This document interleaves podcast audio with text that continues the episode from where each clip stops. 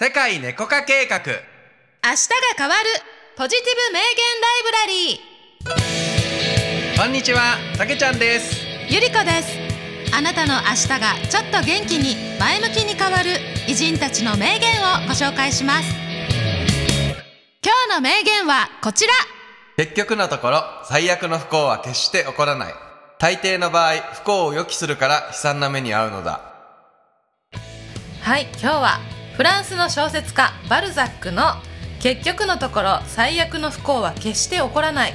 大抵の場合不幸を予期するから悲惨な目に遭うのだ」をご紹介します。はい。わかりませんね。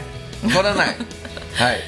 まあね不幸を予期するから悲惨な目に遭うっていうのは不幸をさリスクヘッジとちょっとこれ違うのよ。こうなったらどうしようどうしようどうしようって思ったらさ、やっぱりそうなったって不安の気持ちとかね。そう気持ちが大事よね。気持ちが大事。あのリスクヘッジっていう場合はさちょっと強気だからさ、うん。強気っていうかスタンスがさフラットだよね、うん。あこういうことが起こった場合はこうしよう。こういうことが起こった場合はこうしようっていうの。これリスクヘッジだけど、あこうなったらどうしようみたいうなそ怖い怖い怖いそうそうそうそうそうそう。そういうやっぱその感情のエネルギーがさ、ね。実際それをね引き起こしたりもするけど、うん。でもそうなったとしても結局起こらないよね。まあ本当に、ね心配事って本当に起こらないから。そうやね。うん。結局考えてさ考えてその考えを潰してしまうことって多いと思うけどからさ、うん。あんまり考えすぎない方がいいと思うよね。気をもむってさそのね。も、揉むと潰れるからさ、うん。うそうね。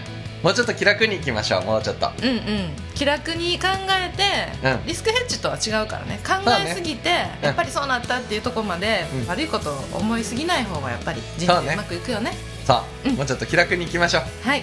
はい。ということで今日の名言でやってみたいことや感じたことがあれば各プラットフォームのコメント欄にメッセージをください。